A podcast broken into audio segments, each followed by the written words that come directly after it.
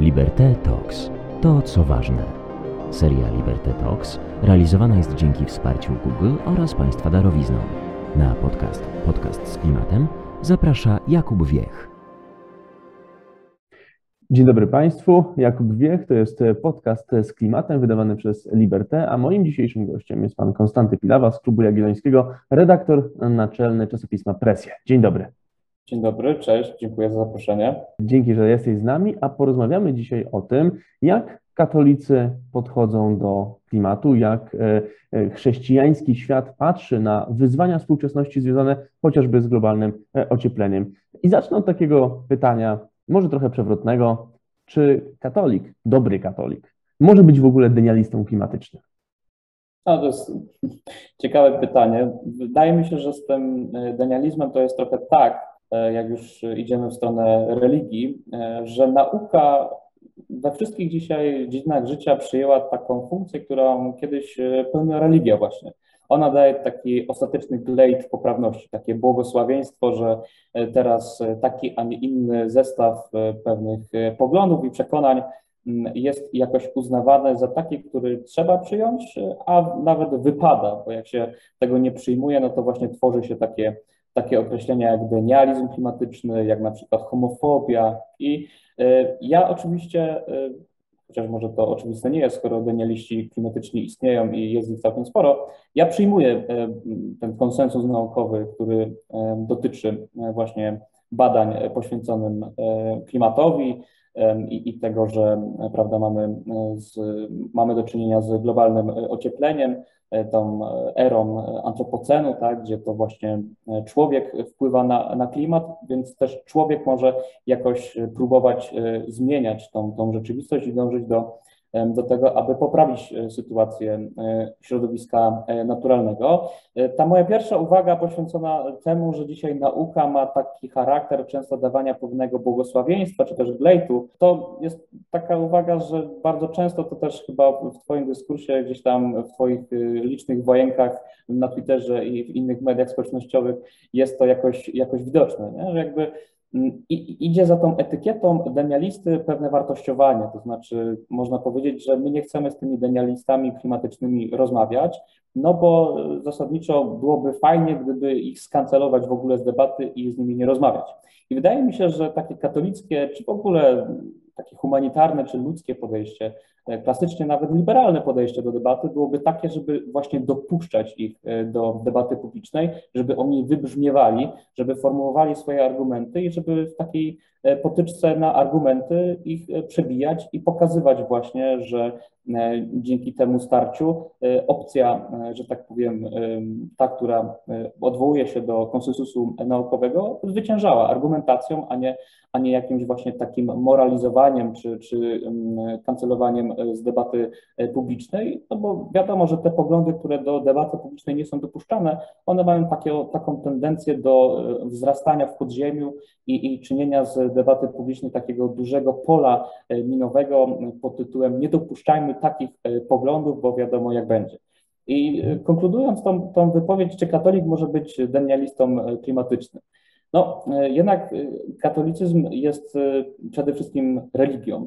I tutaj przyjęcie objawienia i dogmatów to jest fundament. Te wszystkie rzeczy związane ze światopoglądem, czy chcemy tego, czy nie, no, są uznawane po prostu za dopuszczalne. Człowiek ma wolną wolę i może reprezentować takie lub inne poglądy. Niemniej współczesny katolicyzm, co najmniej od lat 70., bardzo dużą wagę przywiązuje problemom ekologicznym.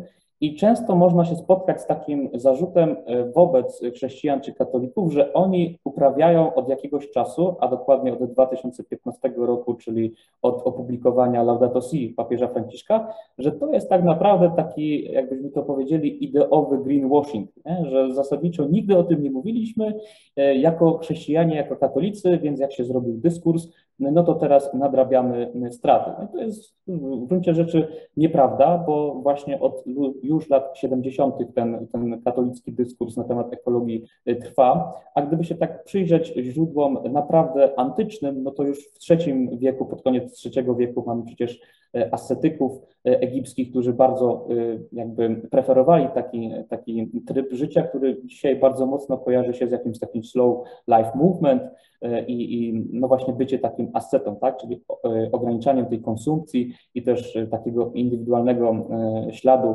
węglowego, który każdy z nas produkuje. Więc kwestia jest złożona, natomiast te podstawowa odpowiedź na Twoje pytanie, tak, katolik może być denialistą klimatycznym, ale co do oceny tego, no to ja uważam, że dzisiaj denialistą klimatycznym nie możemy być, a w chrześcijaństwie czy katolicyzmie jest bardzo wiele ciekawych treści, które pomagają nam jakoś operacjonalizować te wszystkie problemy związane z ekologią, z którymi się spotykamy.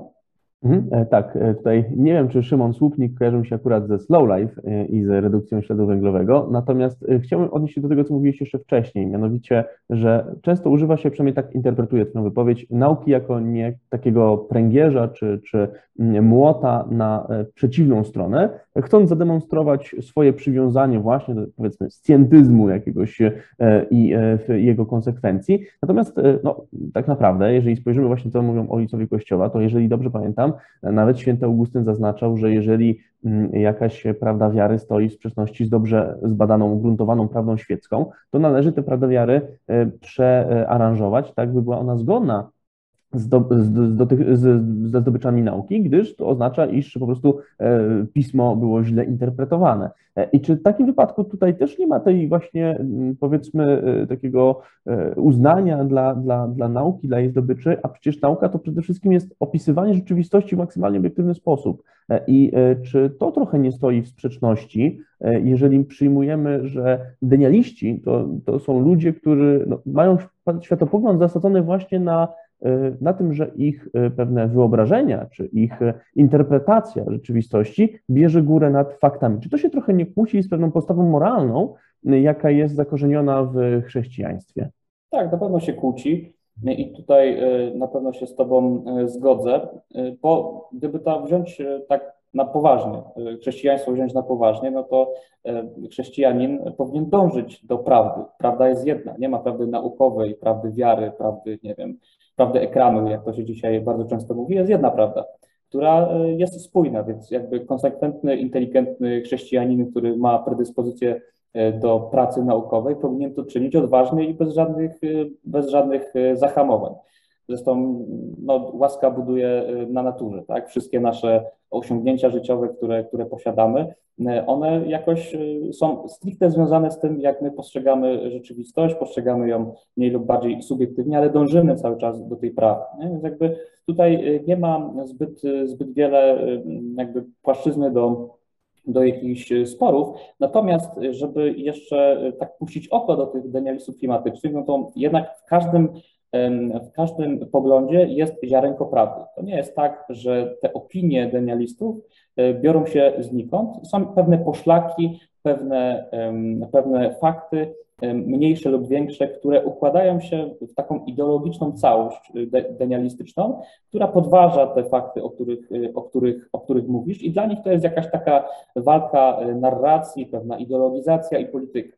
I teraz ja, jak jeszcze raz powtórzę, zgadzam się na konsensus naukowy związany właśnie z tymi wszystkimi kwestiami, ale natomiast chciałbym zauważyć, że dzisiaj nauka, przede wszystkim nie ta, którą określa się na zachodzie science, ale właśnie te wszystkie inne nauki oprócz science, one dzisiaj ulegają ideologizacji. Mamy dzisiaj do czynienia z dużą ingerencją tej progresywistycznej ideologii na uniwersytetach, szczególnie zachodnich. No i ona, można powiedzieć, na zasadzie tego, że Polska jednak jest półperyferyjnym krajem, no to te wszystkie dyskursy modne do nas przychodzą i wydaje mi się, że polscy denialiści klimatyczni bardzo mocno pakietują to w jedno, że te kwestie na przykład związane z gender studies i te rzeczy, które rzeczywiście w tym dyskursie jest bardzo wiele wątków ideologicznych, które są sprzeczne z antropologią chrześcijańską, że jednocześnie mamy do czynienia z takim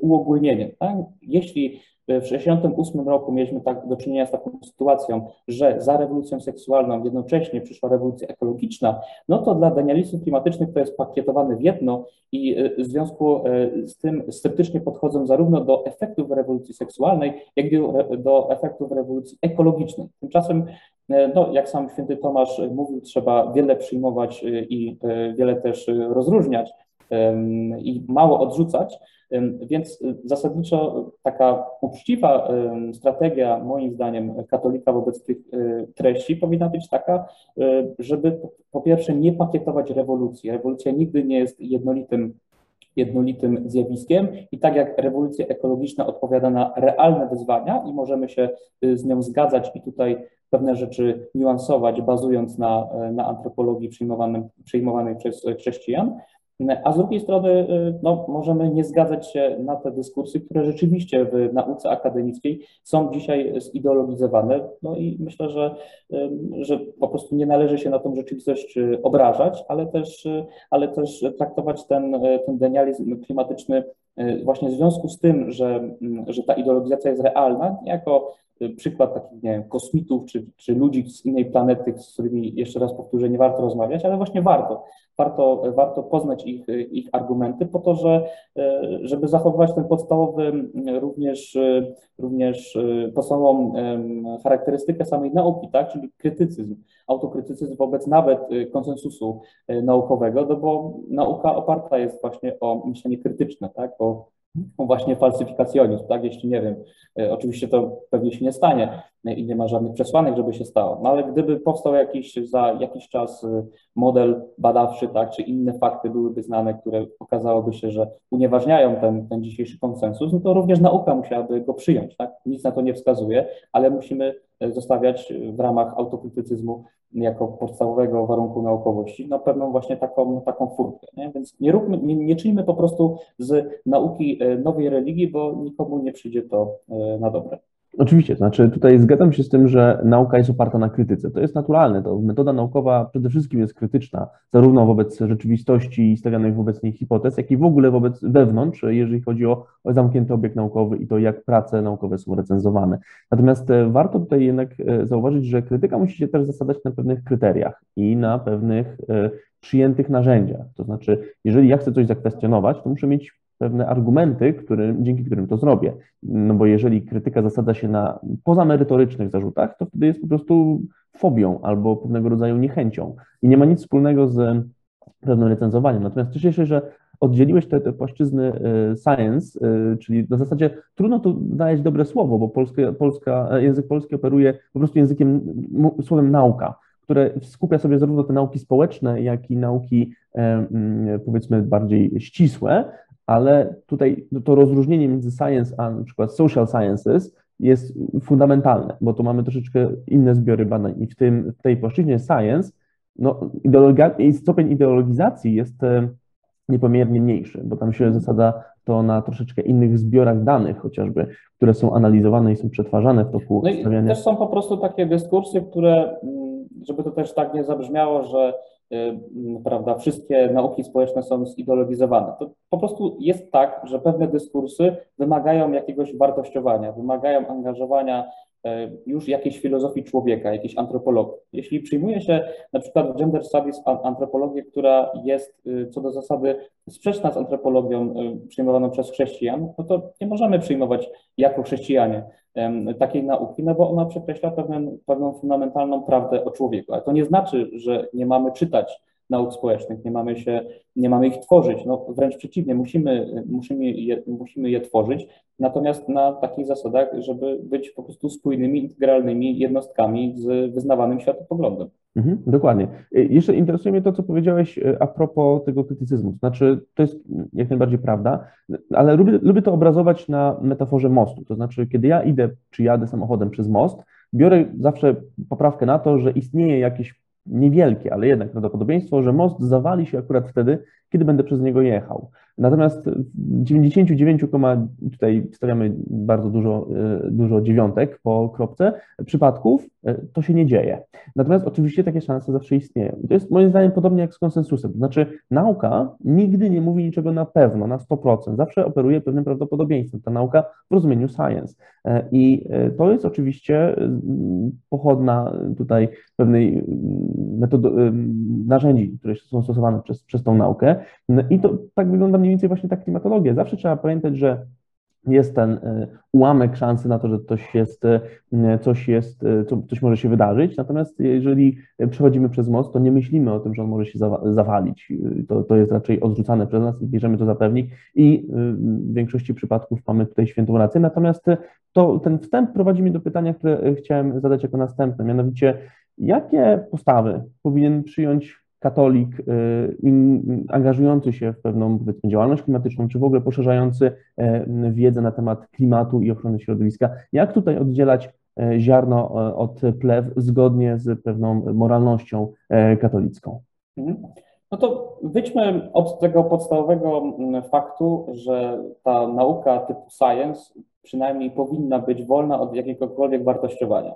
Ona dostarcza nam wiedzy obiektywnej na temat rzeczywistości. Spaja fakty w jakąś teorię, łączy je w system twierdzeń logicznie mniej lub bardziej z siebie wynikających, no i oto mamy jakąś wiedzę na temat świata. Tylko że tak opracowana wiedza domaga się pewnego uzupełnienia, jakiejś interpretacji, nałożenia na to jakichś, no właśnie, kalek, które powodują, że z poziomu science możemy przejść na poziom już na przykład konkretnych rozwiązań. I tak się jakoś dzieje, że przejście z konkretnych faktów na konkretne rozwiązania angażuje bardzo często myślenie ideologiczne. Bo to tak ideologiczne nie w rozumieniu pejoratywnym, tylko po prostu angażujące jakieś nasze podstawowe założenia na temat rzeczywistości. I tak samo jest z ekologią i tak było z nią już od samego początku ruchu ekologicznego, od końca lat 60. i 70. Bardzo szybko powstał taki pogląd, który w literaturze nazywamy takim ekologizmem, czy można powiedzieć egalitaryzmem ekosferycznym, to bardzo ezoterycznie brzmi, ale reprezentanci tego poglądu, czy późniejszego poglądu, który jest bardzo szeroko interpretowany w świecie nauki, czyli poglądu reprezentowanego na przykład przez Petera Singera, będą podkreślali to, że istnieje zjawisko tak zwanego szowinizmu gatunkowego. To znaczy, że człowiek dlatego tak wykorzystuje przyrodę, ponieważ jest szowinistą. To znaczy, chociaż na poziomie biologicznym równa się zwierzęciu, tutaj włączają się oczywiście jakieś kalki z teorii ewolucji, po prostu jesteśmy, prawda, chodzącymi na dwóch nogach bardziej rozwiniętymi małpami, no i wówczas musimy zrównywać to z dobrostanem zwierząt i w końcu przyrody również nieożywionej.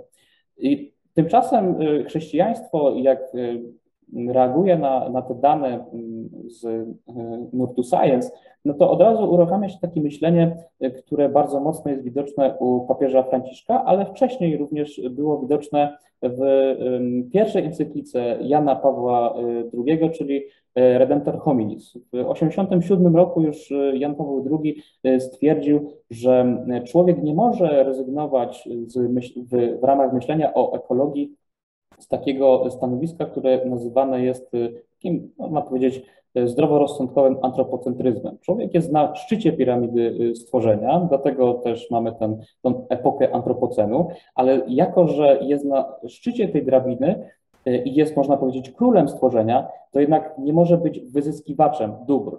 On jest takim, jak to nazwie kilkadziesiąt lat później papież Franciszek, takim odpowiedzialnym zarządcą.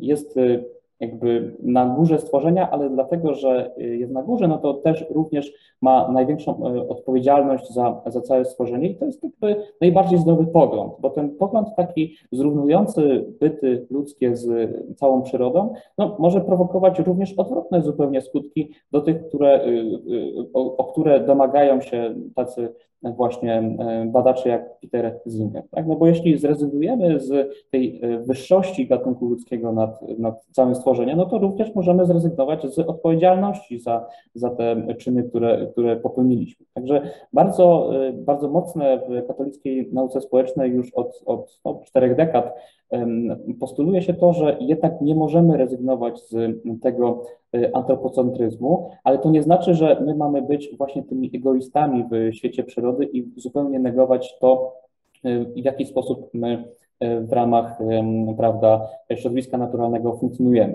I Dosłownie każdą z tych głównych zasad katolickiej nauki społecznej możemy interpretować w taki sposób, aby ona była rozsądna i działała w perspektywie namysłu nad ekologią. No to mamy z jednej strony subsydiarność, tutaj puszczenie oczka w stronę liberałów. No, subsydiarność, pomocniczość mówi o tym, żeby te problemy ekologiczne, które są do rozwiązania na takim poziomie minimalnym, zostawiać jednostkom, natomiast te, które mają charakter na przykład już, nie wiem, regionalny, państwowy, aż międzynarodowy, no to jeśli tak, no to trzeba wykorzystywać odpowiednie proporcjonalne narzędzia do proporcjonalnych problemów. Tak? Papież Franciszek powie, że jeśli dzisiaj problemy ekologiczne mają charakter globalny i te największe zmiany nie dokonają się wcale na poziomie naszych indywidualnych wyborów konsumenckich, tylko one muszą być uzupełniane o globalną politykę, no to tak, trzeba znaleźć globalne rozwiązania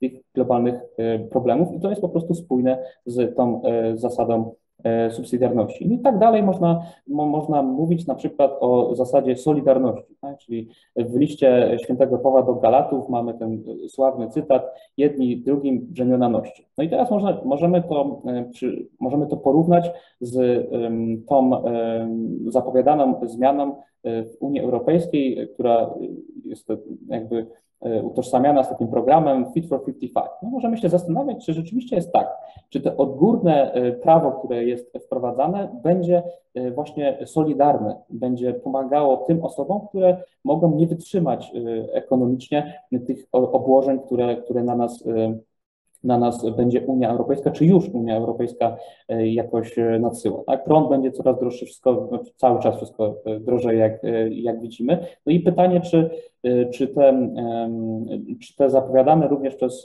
Unię Europejską fundusze, które mają jakoś to wyrównywać te szanse, czy rzeczywiście będą. No, katolicyzm może właśnie w powołaniu na zasadę solidarności również się do tej sprawiedliwości domagać. Tak? Czyli nie możemy, jeśli mamy konflikt na poziomie takim egzystencjalnym między na przykład śmiercią osób tu i teraz, a przyszłością klimatu, no to na tym takim trudnym do rozważania dylemacie moralnym nie możemy zapominać o tym, że nasza polityka no, nie może skutkować śmiercią na przykład głodową, nie? W radykalnym rozwiązaniu tych kwestii ekologicznych. Więc dla mnie katolicyzm, abstrahując od tego, że jest prawdziwy, no bo jestem katolikiem i chrześcijaninem, to jest po prostu sensowny. Jest taką opowieścią o ekologii, która jest w stanie nam odciąć te skrajności, które powodują, że my jakoś popadamy albo właśnie w ten denializm klimatyczny, o którym mówiliśmy na początku, albo z drugiej strony wpadamy w taki radykalizm lewicowy, który no, tnie wszystko taką jedną sztańcą i zasadniczo nie zwraca uwagi na właśnie na jednostkę, na godność osoby ludzkiej i nie traktuje tego dyskursu ekologicznego tak, jak powinno się go traktować, czyli jednak z podkreśleniem tego, że człowiek jest na szczycie piramidy stworzenia i nie może sam z tego rezygnować, bo rezygnacja z tego oznacza jednocześnie rezygnację po prostu z odpowiedzialności wobec świata, wobec innych ludzi. To jest ciekawe, to zauważyłeś właśnie, że tutaj ten pewien progresywizm w kwestii klimatu nieco pomija te wątki solidarnościowe, które przecież lewica bardzo silnie akcentuje w innych swoich politykach, na przykład w polityce socjalnej, tej ukierunkowanej chociażby na zarządzanie budżetem państwa. Natomiast to, co powiedziałeś o odpowiedzialnym zarządcy, no to jednoznacznie kieruje na Księgę Rodzaju i na osadzenie człowieka w ogrodzie Eden po to, żeby człowiek go uprawiał oraz doglądał, czyli po to, żeby czerpał korzyści z dzieła stworzenia, ale też jednocześnie dbał o jego stan, o jego funkcjonowanie. Natomiast mówisz tu o interpretacji tego, jak należy postępować, opartej o rzetelne źródła. Chciałbym zapytać, jak twoim zdaniem interpretuje tę sytuację, w której jesteśmy teraz, jeżeli chodzi o klimat i jego ochronę, jak interpretuje te dane papież Franciszek i jak to wybrzmiewa w jego encyklikach i w ogóle w jego nauczaniu? No, zasadniczo papież Franciszek stworzył jedną encyklikę stricte poświęconą ekologii, to tak zwana zielona encyklika, o której już wspominałem, czyli Laudato Si, wydana w 2015 roku. I tak jak czytam tą encyklikę, no to wydaje mi się, że papież Franciszek przede wszystkim przyjmuje tą perspektywę jednak globalną, globalnego myślenia na temat właśnie zielony. I to może sprawiać takie wrażenie, to też w dyskursie chrześcijańskim, katolickim w Polsce zapewne nasi słuchacze kojarzą te mniej lub bardziej te wojenki. Papież Franciszek, mówiąc wprost, na prawej stronie polskiej debaty katolickiej nie ma dobrej prasy. I to, eufemistycznie mówiąc, naprawdę eufemistycznie mówiąc. I jakby te poglądy ekologiczne również wpisują się w tę krytykę, ale trochę na innej zasadzie. Bo konserwatyzm jest takim patrzeniem na rzeczywistość, bardzo podkreślając umiłowanie własnego domostwa, tego, co bliskie, tego, co nas otacza. I bardzo uczuleniowo reaguje na wszelkie struktury, które z zewnątrz przychodzą i przemocą mówią mu, co ma robić, taki konserwatysta. Więc papież Franciszek z tym podkreśleniem tego, że zgodnie z zasadą subsydiarności jesteśmy na takim etapie dziejów, że już nie poradzimy sobie na tym poziomie indywidualnym, w takiej retoryce przyjmuje taką opowieść trochę zbliżoną do tego, co mówił właśnie mainstream, nie? Taki ONZ czy inne tego typu organizacje właśnie na przykład związane z tym światem nauki, w której panuje konsensus, jak zauważyłeś. Więc dlatego tą perspektywę papieża Franciszka, taką ogólną, globalną, myślę, że trzeba opowiadać również komplementarnie z tą taką opowieścią o tym, że ekologia zaczyna się od naszych indywidualnych wyborów i również dla typowego Polaka, nie wiem jak sobie go dzisiaj wyobrazić w perspektywie tych wszystkich wojen, z którymi mamy do czynienia, ale jak sobie go tak wyobrażam, takiego ludowego Jana Kowalskiego, to on naprawdę również jak taki no właśnie konserwatysta bardzo uczuleniowo będzie reagował, że znowu coś mu napadają, jakiś podatek, że musi płacić więcej za prąd, że coraz trudniej kupić normalne jedzenie, tak? Dlaczego ja mam rezygnować z, nie wiem, kupowania przemysłowego mięsa, skoro, nie wiem, przez lata komuny w ogóle nie miałem możliwości, żeby jakby realizować takie potrzeby swoje spożywcze. Więc moim zdaniem duże zadanie, które nas czeka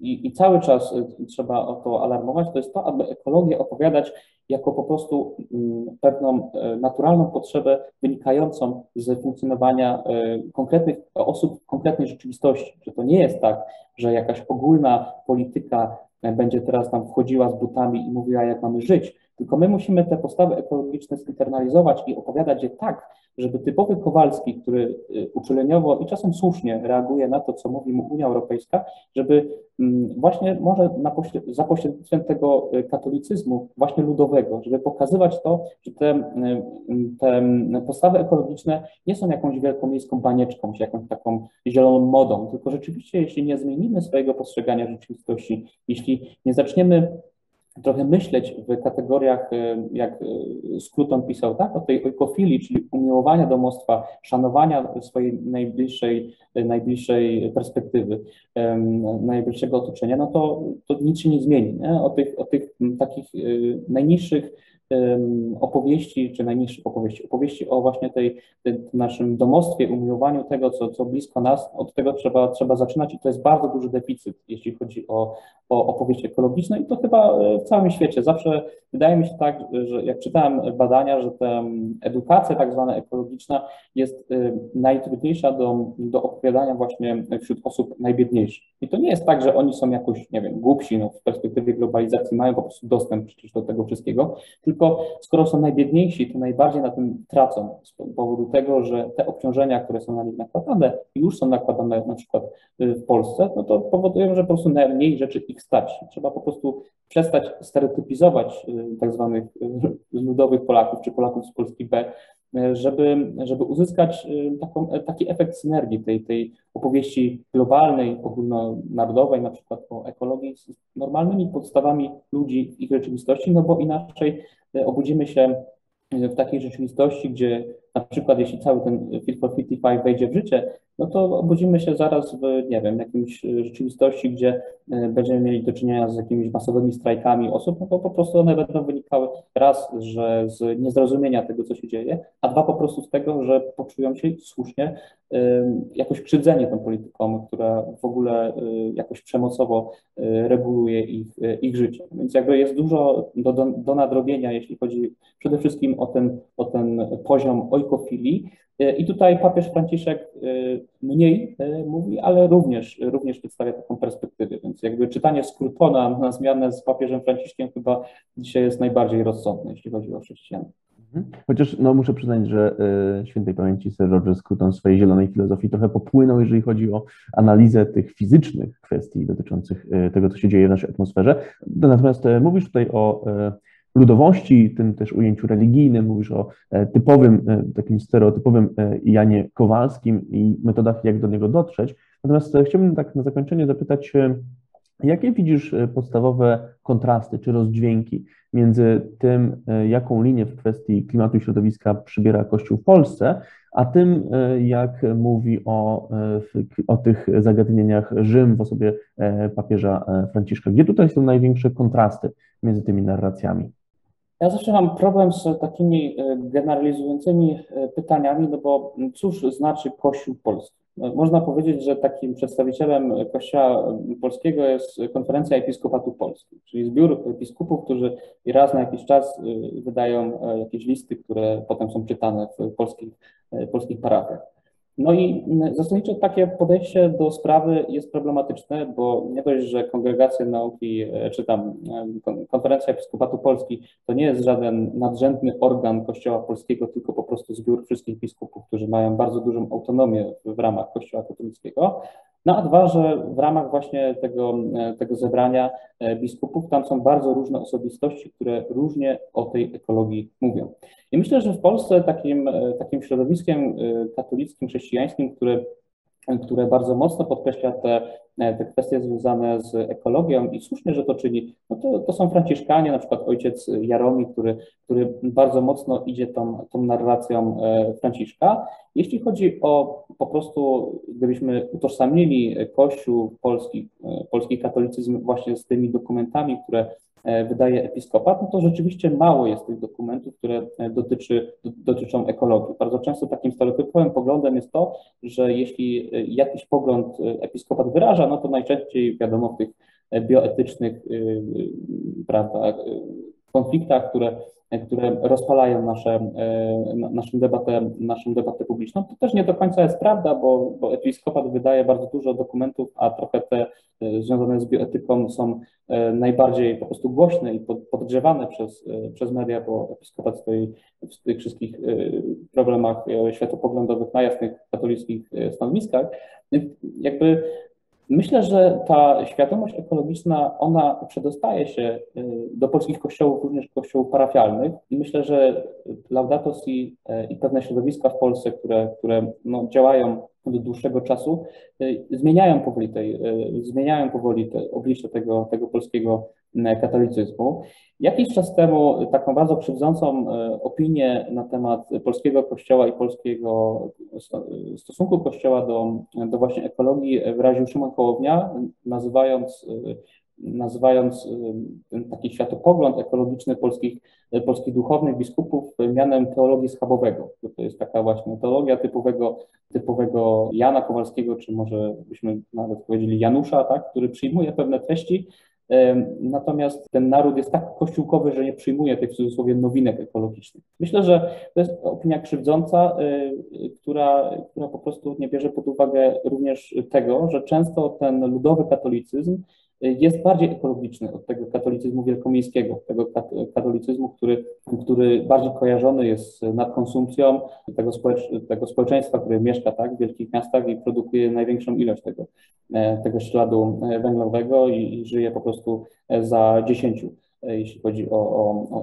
jakiekolwiek normy. Więc to taka opowieść, która wydaje mi się adekwatna i którą trzeba dzisiaj promować, to jest taka opowieść, która odczarowuje tą właśnie teologię schabowego, że często te nasze babcie, prababcie, które mieszkały pewnie na wsi, dużo bardziej były ekologiczne z tym swoim mówieniem o, znaczy nie nazwały tego recyklingiem, tak? Ale z powodu po prostu obiektywnych warunków materialnych dużo bardziej szanowały swoje dobra materialne, używając jednocześnie kilkukrotnie rzeczy, które myśmy już dzisiaj, byśmy już to dawno wyrzucili, kupili 14, nie wiem, par skarpet, tak, one tam były cerowane.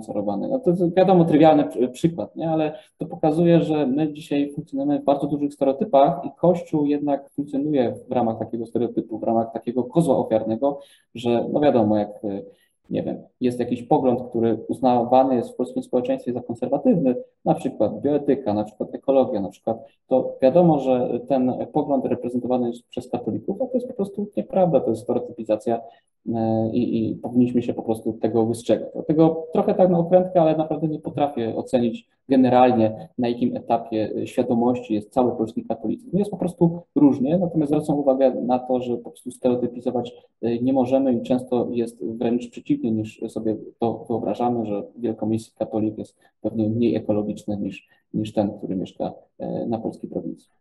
Tutaj ten wątek dotyczący tego, że nasze babcie czy prababcie żyły bardziej ekologicznie, to tak trochę pobrzmiał teorią degrowth i obniżeniem konsumpcji po to, żeby wyhamować nam produkcję gazów cieplarnianych. Natomiast masz rację, oczywiście polski Kościół czy Konferencja Episkopatu to są osobistości od arcybiskupa Skworca po arcybiskupa Rysia, więc to jest cała plejada różnych postaci na, można powiedzieć, różnych miejscach w tym spektrum, jaki tworzy koloryt osobistościowy w polskim Kościele. Bardzo Ci dziękuję za tę rozmowę. Myślę, że przybliżyliśmy słuchaczom to, jak katolik może, jak powinien podchodzić do kwestii ochrony klimatu i jak generalnie też potrafią katolicy do nich podchodzić, chociażby bazując na tym, co płynie od papieża Franciszka.